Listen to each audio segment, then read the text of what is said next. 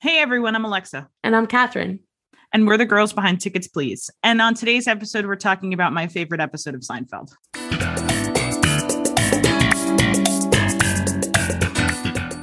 So you have seen all of Seinfeld all the way through. How many times would you say? Dozens. I, this is a childhood show for me because even before I really watched it, watched it, my parents had it on all the time. So I've seen Same. I've seen a lot of episodes passively without having even really watched them. Not even counting those times on my own, I've seen it. all. this is actually one of the shows though that I don't necessarily watch it from episode 1 to the end. I will watch ones that I like because they're so self-contained and so each one of them is so different that I'll pick ones that I just feel like watching rather than watching them in order. So you chose for this episode to do the opposite, The opposite. which is what season? It's the it's the finale of season five. And what made you choose this one? What makes it your favorite or one of your favorites? So I think the reason it's one of my favorites is because George is my favorite, and this is a peak George episode. I, it's one of the only times he gets to come out on top. It's a rarity for George. He normally he normally is down and out, which is what makes him so funny. But I think this is equally as funny with him doing the opposite of all of his instincts. I had never seen this one before Mhm. And I loved it. Yeah. I thought it was great. It felt very, uh, you could probably say this about any of them, but if you had never seen even a minute of the entire show, you could have just watched this one and gotten a feel for what the whole thing is like. Yeah. Yeah, you're probably right. You're probably most of the episodes are like that, which is why when I was picking one and I was talking to my dad about it and I was watching a couple contenders and trying to decide which one, I was saying how we were we were going to talk about just one episode and that you haven't seen all of them. And he said, "How's she going to do that? She doesn't have like the feel." And I was like, "But you really could for Seinfeld. You could watch one episode in a vacuum and really get a lot of it." And I have seen many of them over the years for the reason that you said, just mm-hmm. because my dad would be watching them when I was around. Also, we should probably explain at some point why you mention your dad in this context so often Mhm. that we should explain that you guys are movie TV Yeah. buddies. Yeah. That that's like your shared bonding thing that you have with him. Yeah. Because we don't even cover that much that we're, I mean, if they listen to all of the episodes, they would know, but we don't cover all the time that we're related. It's funny you say that because when you were, we did a little movie quiz thing before we started this recording. and as you were counting them, I was gazing at you and thinking to myself, I wonder if people would know we're related. I don't actually think they would because you look Oh. more like your mom, right? I. I, I actually don't know which of my parents I feel like I look like. I don't think you look like your dad. I've never had anybody tell me one way or the other whether I look like my mom or my dad. I don't know who I look like. They picked me up. I look like the mailman. I should put some of your baby pictures on our Instagram stories. You guys, Alexa, and actually, and your brother too. Yeah. But like, you were the cutest. The fact that they didn't put you in commercials or ads or something, you were the cutest. Like, you had a Disney cartoon baby face. It was beyond cute. We should do that. We should do some sort of little episode talking about it because I do talk about it every episode, basically. but especially Seinfeld. I mean, Seinfeld is a huge connection between my dad and I. Yeah, that and Sopranos, right? Yeah. I would say those are the two largest ones. So you said you've seen random ones here and there just from what? Watching them on TV and, and from watching them, your dad watching them. Mhm. Um, what did you think of this one? I loved it. I thought it was great. I was so glad that it gave me George's origin story with the Yankees. Yes. That carries through for a very long It time. does. It does. So I loved seeing how that happened. I was listening to the commentary uh, because Larry, David, and Jerry wrote this episode. And I was listening to the commentary and hearing them talk about it. And they were saying how this was, they try and do this with all the finales, but they try and obviously set up the next season in the finale. All shows do this. But they were saying how George becoming a part of the Yankees was a huge part of the show that they were then going to write to in the next season. I think it's two seasons that he works for the Yankees. And so they were talking about how it was a really big turning point for them to have him start at the Yankees and also for Elaine to not have a job that they would have because Elaine's worked at Pendant, Pub- Pendant Publishing for the whole show up until now. So they're going to have to give Elaine a new job. And they hadn't thought of what they were going to do yet, but they knew that they were going to have to give her a new job and that George was going to work for the Yankees and that they got to write all of the stuff according to that. And Larry was talking about how when you're a TV writer, you kind of get to write the stuff that you always dreamed of as a kid. So he got to he got to write that George would work for the Yankees and that's something he dreamed about since he was like a kid. So it was That's cute so to hear him talk about that that he was that he gave George the opportunity to do what he always wanted. I thought when he was sitting in that interview saying everything he was saying, My last job was in publishing. I uh, got fired for having sex in my office with the cleaning woman. Go on. Uh, all right. Uh, well, before that, I was in real estate. Uh, I quit because my boss wouldn't let me use his private bathroom. that was it. Do you talk to everybody like this? Of course.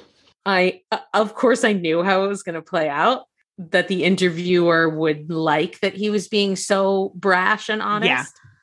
Well, my niece told me you were different. I am different, yeah. But I gotta tell you, you are the complete opposite of every applicant we've seen. It's especially funny for me since I coach people for interviews as my job. um, but then when he was telling off Steinbrenner, I was like, this is amazing. Well, I wish I could say the same, but I must say, with all due respect, I find it very hard to see the logic behind some of the moves you have made with this fine organization. In the past 20 years, you have caused myself and the city of New York a good deal of distress as we have watched you take our beloved Yankees and reduce them to a laughingstock, all for the glorification of your massive ego. Also a little triggering because the silhouette Uh-huh. of his profile looked a little bit like Trump. It did. It did. the uh, the other scene I loved was when he was in the car with the girl when he was driving. Mhm. He was so unbothered. I'm afraid I'm just not interested in how I present myself. If those kind of superficialities are important to you, this probably isn't going to work.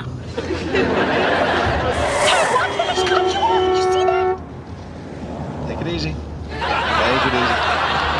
It's not the end of the world. which I know is the point of it, but you never see George unbothered. right. So it was like a real kick to see that. that's what's so great about this one is that you get to see but then when he's in jerry's apartment or when he's at the coffee shop he's talking to them as regular george it's just when he's interacting with the the masses the rest of the people is when he's acting opposite but when he's in the apartment and when he's at the coffee shop he's telling them about it like it's this experiment he's conducting I thought it was so funny the way he changed his order. Tuna on toast, coleslaw, cup of coffee. Yeah. No, no, no, wait a minute. I always have tuna on toast. Nothing's ever worked out for me with tuna on toast. I want the complete opposite of tuna on toast chicken salad on rye, untoasted, with a side of potato salad and a cup of tea. yes yes And then there's a second time in the coffee shop where he where, where he orders the new meal again. And doesn't he say something to the waitress like, oh, I'll have the uh, chicken salad on rye, my usual. You know what I get, darling. Yes, he says it's his usual, his new usual. I guess because presumably it's been more than just a day or two that's gone by. So presumably every time George has been in the coffee shop since he changed his order, he's ordered the same opposite order. "Oh, George." So the girl he meets at the coffee shop, uh, Victoria, is Michelle Pfeiffer's sister. It's Dedee Pfeiffer. That is so weird. I was just reading an article about celebrity siblings who you didn't know were related Mhm. yesterday and thought, oh my gosh, I didn't know Michelle Pfeiffer had a sister. And then also I thought how unfortunate to be her sister. I mean, don't get me wrong, she's she's like very pretty, but Yeah. Being Michelle Pfeiffer's sister, like how do you Yeah, it's an You uphill know. battle. but yeah, it was Dedee Pfeiffer. Wow. And did you know that Larry David is the voice of George Steinbrenner? I did not know that. How did I not hear it? That's whose voice. If you go back and listen, especially when he says, Nice to meet you. Sounds exactly like Larry David. He's not even, he's not even doing uh, the George Steinbrenner voice. and apparently they they picked him to do it because they were sitting around writing and they were talking about what they were going to do, who they were going to have voice it, they were going to cast for it, and Jerry asked Larry what he thought it should sound like and Larry did an impression that was so good and so what they wanted for the character because I don't know if you've seen other episodes where George, because George Steinbrenner as a character is pretty present in the Yankee episodes. And so, but it's like a caricature version of George Steinbrenner. He's like this bumbling idiot. He he doesn't know what's going on. He's like rushing around. He's silly. And so they wanted to make him like that. And Larry's impression of both his voice and his energy was just so what they wanted that they're like, you just do it. That's great. I looked up because I already knew Jerry is from Long Island. Mhm. So I looked up where Jason and Julia were from. And Jason's from Newark Mhm. and Julia's from Manhattan. And I was thinking, I feel like I already know the answer is yes, but I was wondering if you actually do know the answer to this. When they were casting the show, did Jerry say, I specifically want actors who are born and raised in this, in New York, New Jersey? I actually do not know the answer to that. I wonder if that exists out there. Yeah, I'm sure I it feel does. like the type of comedy, I, I just can't imagine that Jerry would have hired someone who was from LA or or anywhere else Agreed. because there are certain aspects to it that not to be like uh, like obnoxious, but there are certain aspects to it that you just can't fully sell unless you're from the area. I agree completely. And Jerry also strikes me as the type that would want them all to be from the area that course, they, I mean he just him and Larry both seem that way that they're so they needed to be as authentic as possible.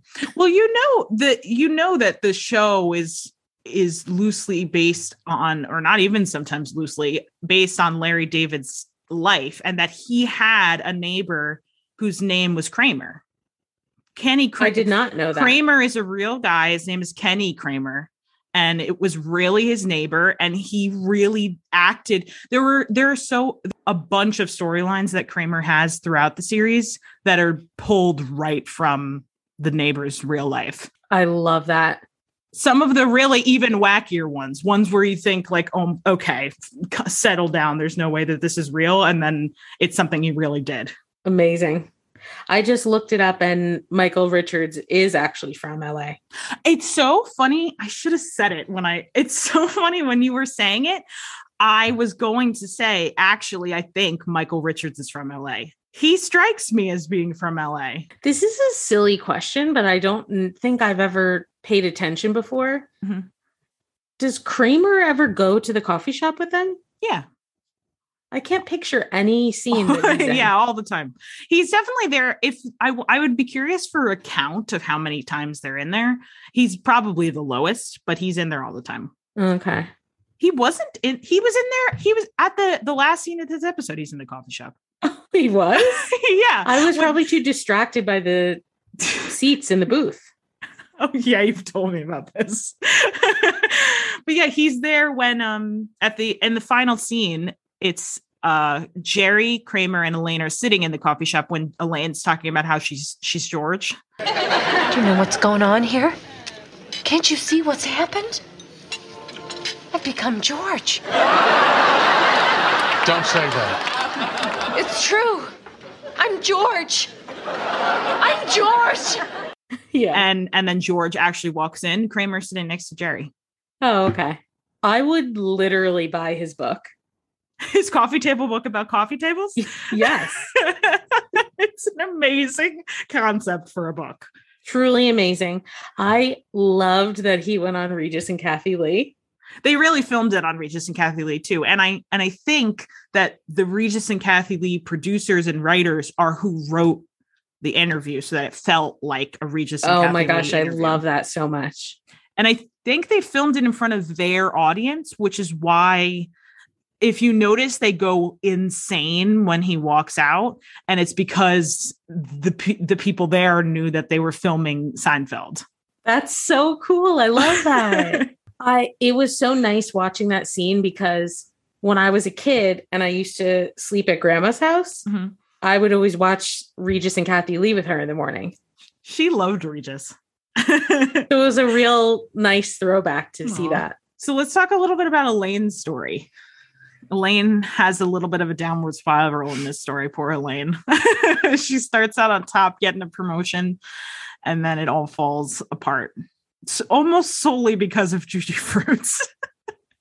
so she's dating a guy, Jake Jarmel is the is her boyfriend in this episode, and this is not his first appearance because if you Jerry mentions that she's back with Jake Jarmel, and I think I've actually told you about an episode that he's in. He is the one where they break up because of the exclamation point. He doesn't put an exclamation point at the end of a, a message that he leaves for her. And she gets a- offended that he didn't put an exclamation point, And it's a whole thing with that. And so he's They were really ahead of their time with that storyline. so he's been in episodes before. So she's back with uh with Jake and she's getting a promotion and that doesn't last very long for her. I love that the interweaving of the stories in this one is almost based around this idea that Jerry always comes out even. Everything will even out. See, I have two friends. You were up, he was down. Now he's up, you're down. You see how it all evens out for me? He's such a like dick, really. he is. That's the whole point. In fact, when I was listening to the commentary, when George comes into the coffee shop and talks about how his life is not what he's wanted it to be, Every decision I've ever made in my entire life has been wrong.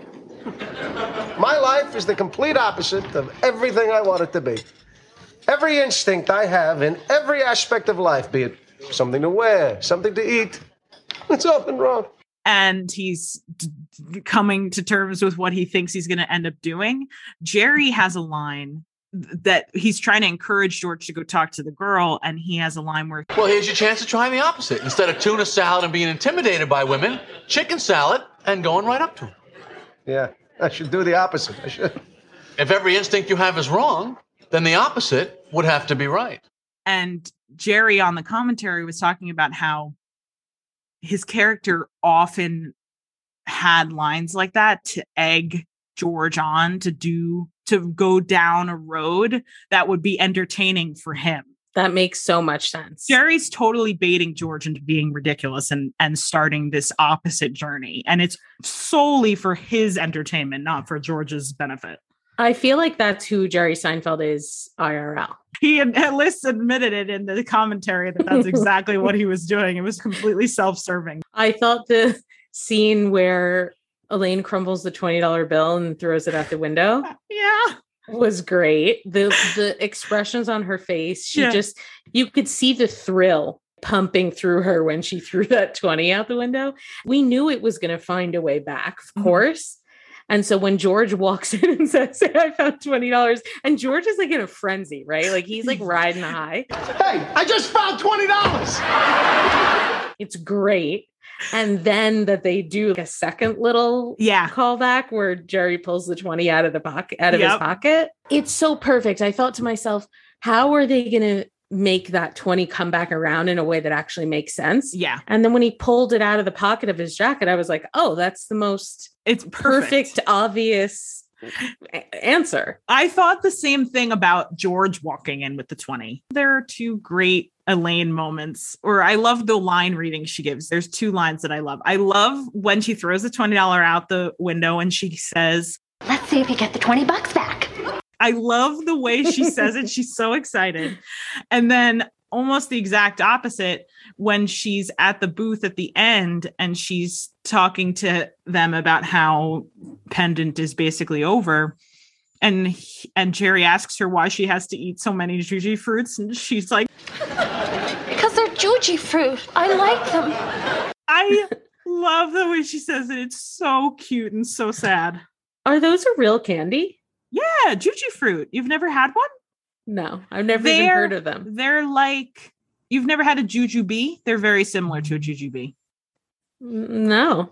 okay what about dots have you had dots Uh no, but I know what they are. they are very if anything they're like dots but even harder to chew they're Oh, very okay. tough and then as you chew them they get a little bit softer they're like a gummy a dense Mm. gummy it's truly insane that she's throwing so many in her mouth because they're so hard to eat. I don't know how she was doing that I wonder how many she actually had to eat Oh throughout that. She must have been spitting, spitting them out yeah I thought it was silly that her boyfriend got mad at her that she bought the candy. Yeah. When she what she could have just said was, I bought it like to bring to you for us to eat it together because I knew you'd be sad or something. yeah There were so many e- so many easy I ways know. out of that that she didn't use. the one that i always think of is she could have just said that she bought it right before that they got him right before Well, like- he asks her, didn't he says like, didn't he tell you before you walked in? No, well, I thought he was saying, d- didn't he tell you before you walked into the movies? So Oh.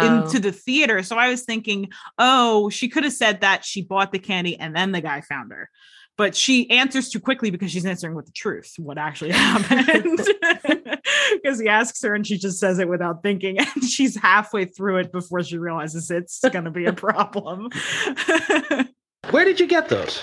Out the movie? Didn't the theater manager give you the message before you went in? Yeah, I did. Then when did you get those? Right after that. I love when uh, Elaine's ex roommate comes in and kicks her out of her apartment.